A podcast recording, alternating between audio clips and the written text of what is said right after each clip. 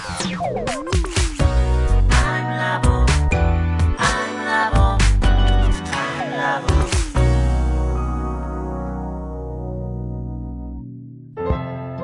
田智久のアイムラボアイデンティティ研究所。私は何者なのか、それは人類にとっての永遠のテーマ。15年の歳月をかけ開発された、統合された究極の私と出会える技術、アイミング。不確実性の時代を生きる次世代リーダーのために、アイデンティティの本質について語り尽くします。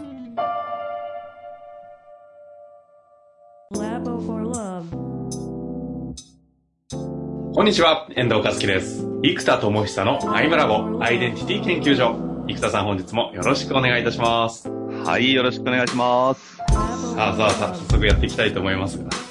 はい。エネから出たじゃないですか。そうですね。もうデルデル詐欺が、やっと嘘から出た誠みたいな状態に。1年越し？もっとか？もう1年半ぐらいですかね。もうね、いろいろありましたけど、まあなんとか終わりました。で、エネカラーとあと東郷って毎日こう、自分を支援する、まあ AI、まあ厳密に言うと人工無能っていうチャットボットのカテゴリーなんですけども、チャットボットも AI、機械学習があるバージョンないバージョンがありますけど、ないバージョンですね。それがやっとリリースできましたので、はい。まあ、一段落してないですけど、一応段落はしてないけど、一段上がったって感じですね。いや、お疲れ様でした。おめでとうございますと言っていいですよね。もうありがとうございます。皆さんも長い間、本当にありがとうございます。最後のリリースの前はなんか、おかしくなってましたもんね。いや、もう大変でしたよ。本当ね。はい。あれもかれこれ、1ヶ月リリースから、立とうとしてますか？そうですね、まだ3週間目ぐらいですかね。どうなんですか？ですね、結構順調に増えていて、まあ、会員数とかも、そうですね、まあ、前回もですね、火がつくまでにやっぱりこう1、2ヶ月ぐらいかな、1、2ヶ月かかったんですね。で、そういう意味で言うとまだここからなんですけど、とは言っても、3000ユーザーぐらいとかはあっという間に広がったので、そうですね、まあ、このペースでちゃんと着火していくと、まあ、数万ユーザーはもちろんもう手堅いですけど、やっぱり前回はね、80万ユーザーいってるから、100万ユーザーぐらいまで持っていきたいなっていうのは、まあ、もっとですけどね。で、その仕掛けも前後に、いっぱい用意してあるので、まあ、その仕掛けを一個一個導火線のように火をつけていくと、まあ、行くだろうという感じですかね。たまたま、ちょっとアメリカの出張行ってたんですけど、一緒に、あれなんですよ、大久保、財務の専門家の大久保先生って言って、ってなんですけど、一緒に行ってて、なんか一緒に行って、これ知ってるとか言ってですね、エネカラーやってて、なんで知ってるのちょうどしたタイミングで、あらー、びっくりしました。俺これだったわみたいなこと言ってこっちからしてないのに。いや、ありがたいですね。まあ、多分かぶってるんですよね。 Facebook でシェアしてる、こうどっかの層がかぶってるんでしょうね。知り合いが多分絶対何かやってる人だと誰かはかぶってますよね。クラスターのかぶりが、彼が横でやってんの見て、俺みたいな。いやー、ありがたいですね。もう本当に、やっと我が子たちが少しずつ、活躍をし始めております。いや、そうですよね。で、行くと、さっき前後の方にも、いろいろ仕掛けを作ってるって話ありましたが、ここからは、さらに、あれですか、発明家へのフォーカスですか？ですね、そういう意味で言うと、発明家フルコミットみたいな、つまりもう他の、やれませんと、なんか自分をオリンピックに例えるのもどうかと思うんですけど、まあ、オリンピック選手がね、オリンピックの試合のある年だったらもう練習にフルコミットじゃないですか。だからまあ、オリンピック選手に例えるのはどうかと置いといて、まあ、そんなような気分だったので、気分的には。なので、もう本当にフルコミットで、診断ができてから統合で毎日自分のあり方とかエネルギーに対してのヒントとか意識を向ける場所をもらうと、これ僕自身も結構学びになるんです。自分でも反省になるんですね、うん、なんでこれが、診断して毎日学びになるっていう仕組みができると、こう一発ドーンっていうのと、継続して薄く広く長く支援する仕組みができるじゃないですか、はいはい、でこの一発ドーンの方をもっと大きくしていくのが、次に血液型占いの統計データを出すんですよ、そうすると血液型占い実際統計してみましたってね、多分アイムラボでも言ったと思うんですけど、それを出すとね、B 型のトリセツのシリーズって500万部売れてますから、もうそれだけ日本人が興味ある記事を書くことができて、でそれを Facebook で広告を出していけば、おそらく本当に統計してみましたどうでしょうって言ったら興味が、まあ、とりあえず見てみたいじゃないですか。ねですね。で、まあ本当に違いがあっても、血液型の違いがあっても面白いし、なかったらないで思い込みだっていう風に展開できますから、どちらにせよ面白いと、でこれでバズになりうるんですよね。で診断がこうブームになっていき、でずっと統合っていうこうメールのサポートがあって、ここでまあちょっとブームがこうなんだろうな、着火剤となる火種がずーっと残った状態になるじゃないですか、まあ、マーケティング視点でいくと、で、で教育視点でいうと毎日支援ができるとっていうのは大きいんですけど、で今度統合の方、まずはメールでテキストデータが飛んできます、まあ、画像とテキストが飛んできますっていう仕組みなんですけども、この後は、もうテキスト必要化できれば音声合成ってもうシステム使えばできますから、音声で毎朝応援してくれると。だから例えば歯磨きとかしながら、友久さんの探求心すごいなっていつも思ってるんだけどみたいな、こう女の子が音声合成で喋ってくるまあ、男性バージョンも用意しますよ、なので男性バージョン女性バージョンとか用意して、でそんな探求心を使って今日もきっとすごいことしちゃうんだろうな、楽しみにしてるね、うふとか言ってくれるとまあ高まりますわ。そうちょっと僕らバカなので黄色じゃん、まあ、ちょっと妻にバレないようにね何聞いてんのとか言ってああこれちょっと悪くなっちゃうで、そうやってちょっと女の子のキャラクターをまた選べたりとか、例えば厳しめとかね、ちょっとツンデレ風でこう、あんたさって自分の強みぐらい気づかないのバカじゃんじゃないのとか言われて、あんたさ強みは行動力なんだからそこに集中しなさいよ、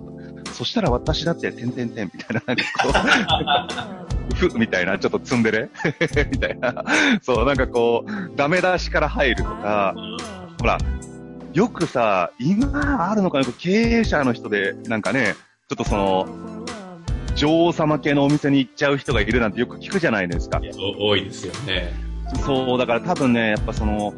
決定を担ってる人って指示をされるとか命令されるっていう経験がもうなくなっちゃってて、なんか全部決めなきゃいけないことに若干疲れてるんですよね、意思決定疲れ、だから、まあ、あんたこれしなさいみたいにで人間に言われるとイラッとするじゃないですか、でもキャラクターだから、まあ、言ってしまえば所詮 AI なので、逆になんか言われてもイラッとしないし、おもちゃだと思ってるから、その分なんかこう、まあ、もちろんね裏側には解析が入ってるので当たるは当たりますけど、おもちゃのようなもんなので、逆に刺さるかなということで、こう、まあ、診断の方はより血液型統計って方でより広く入り口を大きくしていき、で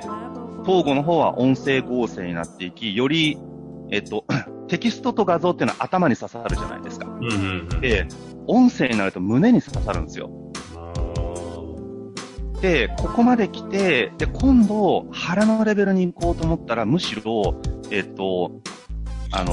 っと応援とかの3分とかのイメージじゃなくて、もうなんか15分とか30分とかひたすらもう応援されたり喋ってくれるの、自分のことをひたすら。それは音声で。で、そうすると30分ぐらい、いや、これ、本当に病んだ時だけクリックしてくださいみたいなのがあって、30分ひたすら、この時ゆったりしたスピードで支えてくれるとか、で、本気になりたい時に押してくださいみたいな、そういうこう、ある特定のシチュエーションを自分が望んだ時に、毎朝のやつっていうのは一方的に決まった内容が来ますけども、その自分が望んだ状態に対して30分ぐらい誰かに相談したいとか、褒めてほしいっていうのはさ、なんか、言ってしまえばちょっとダサい感じもあるから、自分から言えないじゃないですか。褒めてとか。たまにいますけど、なかなかね、ストレートに言えるキャラクターがある人ってのはむしろすごいと思うんですね。はいはい。なんで、そういう時にこう支えられたり勇気をもらえたりするような、こう、音声。で、その後は対話形式になるんですよ。質問に答えていくと、アイミングがプチバージョンでできるようになっていくって仕組みを作ってるので。AI で。そうです、そうです。つまりもう完全に。対話ベースなんですか？対話、そうです、そうです。もう、要は、今、アイミング自体も完全に体系立てられていて、その内的世界を紐解くプロセスと質問と、構造みたいなもう完全にもう、図解できる状態になってるんですね。で、図解できるってことはフレームがあるということなので、フレームがあるということは、システムデータ、データベースの箱を用意すればいいって話なので、でその箱と箱とのつながりがどうなってるかっていうことを出力していけばいいので、実はもうできるんですよ、仕組み上は。で、今度音声入力を、合成する仕組みが、合成じゃない、音声認識の仕組みがありますから、音声認識をテキスト化して、でそれを元にまた対話が、できると、音声合成で話せるという仕組みがもうできるので、そうすると世界で初の対話形式で自分の情熱や内面を開いてくれる、コミュニケーション AI になるわけです。AI っていうとどっかあれですけど、チャットボットの形になるんですか？そうです、チャットボットですね。予測とか解析をするんじゃなくって、その人の言ったことに問いかけていくっていう技術なので、むしろ問いの技術と構造、内的世界の構造がないと作れないですよね。でそちら側はもうお箱のようにひたすらやってきたので、これが世界で初めて作れますから、ここまでに年内いけるかな、年内いきたいけど、半年とかってスパンで言うとまた出るはずですとか言っちゃう言わなきゃいけない。出ること分かりましたから。そうでいつか出ます。ただ不確定要素はなくなったんですよ。すごいバグが多いとか、そういう不確定要素が一回なくなったから、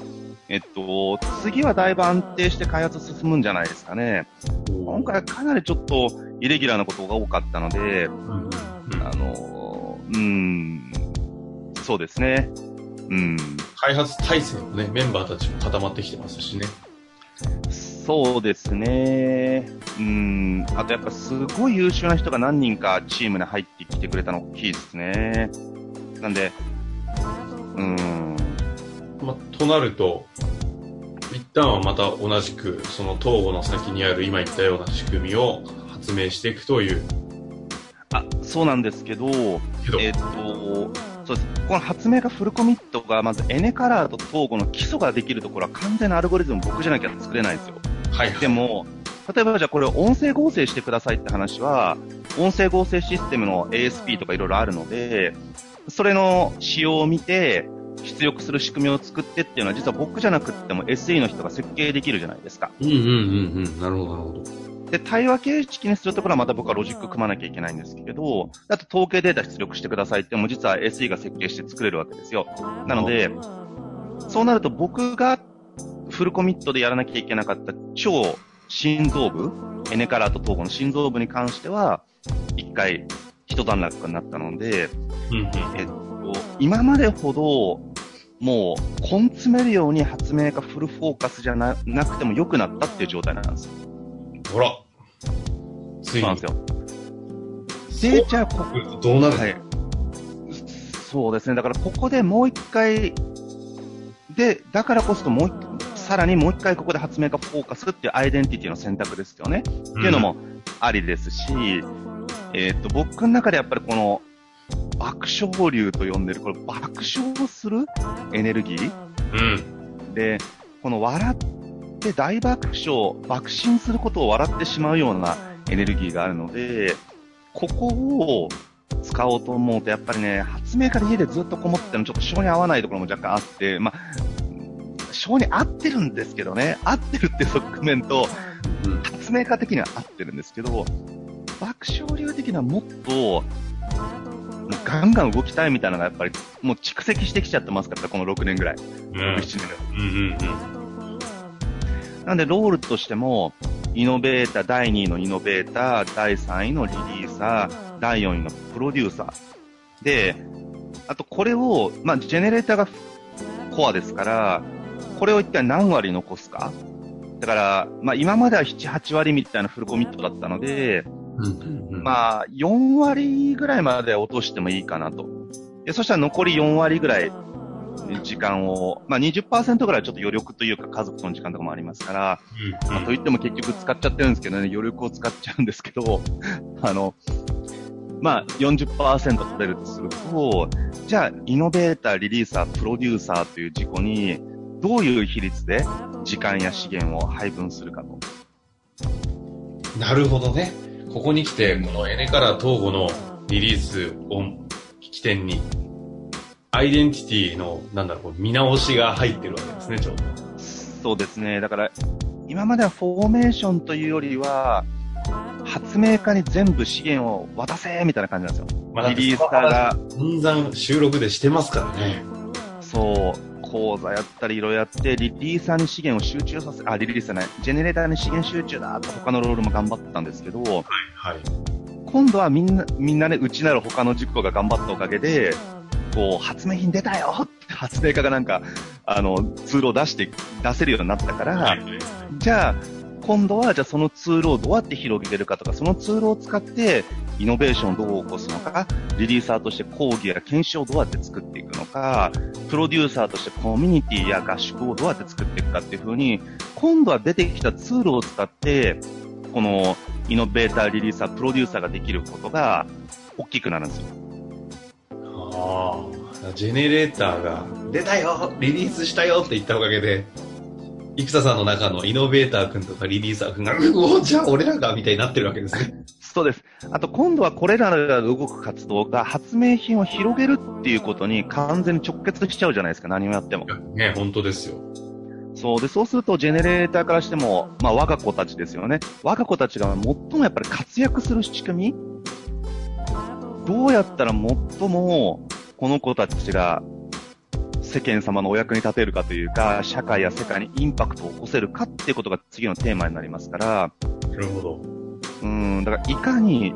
使われていくのか。で、これを他のロールでまた設計してフォーメーションして動くので、これをまたどう作るかっていうのがテーマになっています。じゃあ、一旦次回は、そのこれをアイデンティティシフトっていうことでいいんですか？シフトじゃない？フォーメーション。そうですね、フォーメーションですね。アイデンティティ自体はもともとこの4つのロールは変わらないので、はい。アイデンティティのフォーメーションというところから次のこう展開のビジネスをどう動かしていくかっていう、なんですか、これはアイデンティティ戦略からのビジネス戦略を作り上げていく過程だと思いますので。そうですね、何者としてどこへ向かうかから、どういうパートになってどういうゴールを目指すかという話になりますね。ちょっとそのあたりをね、次回がっつりとさせていただきましょうかね。はい。では一旦今日はね、このあたりで本当に開発お疲れ様でございました。まあ、いやー、あると思います。はい。皆さん、そしてありがとうございます。長い間お待ちいただいて、ありがとうございます。出ましたね。本当にお疲れ様でした。はい、ありがとうございます。